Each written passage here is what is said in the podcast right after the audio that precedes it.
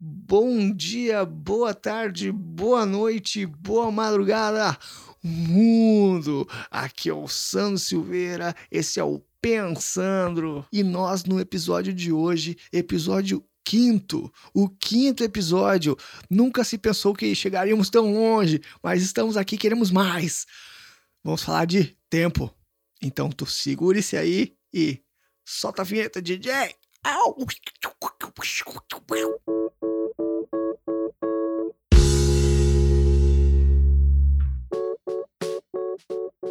Quanto tempo tenho para matar essa saudade? Essa é uma pergunta que ninguém saberá. Só Deus, sempre Ele. Esse aí sabe. Deus tá aí para isso, né? Porque Ele quer trabalhar também. Deus não quer só ficar descansando, porque Ele quer ter coisa para fazer. Então, vai lá e Ele te ajuda.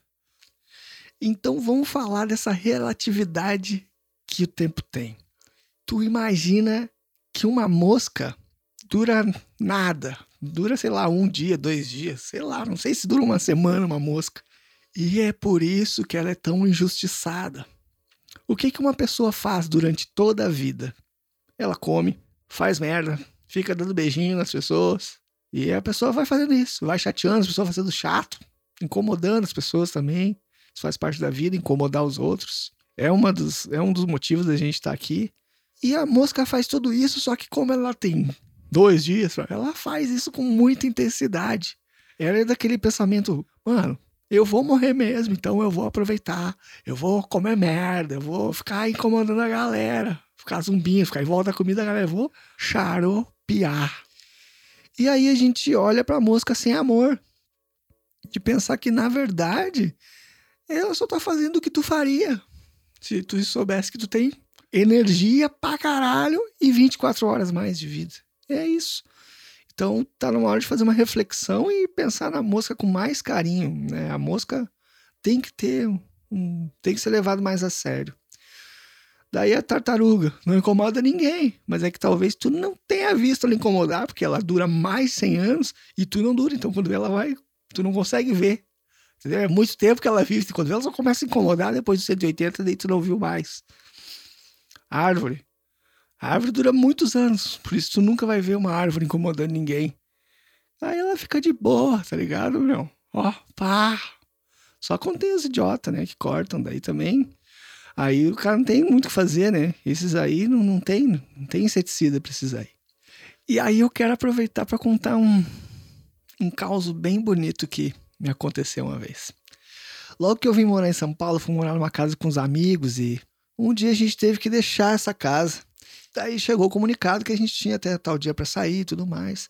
E a gente não acreditava muito, e o tempo foi passando, o tempo foi passando. E quando a gente foi ver, era na próxima semana. Aí a gente começou a se organizar, e pai, encaixota tudo, mas parece que não vamos embora, velho. Chegou os dois últimos dias, tava geral mais depressão, depressão, depressão. Eu tava num quartinho lá embaixo, pá, vendo umas tristezas na internet, chorando, chorando, chorando. E o quarto que eu tava dava de frente pro quarto do meu amigo Alex. A gente é muito irmão e muito sentimental.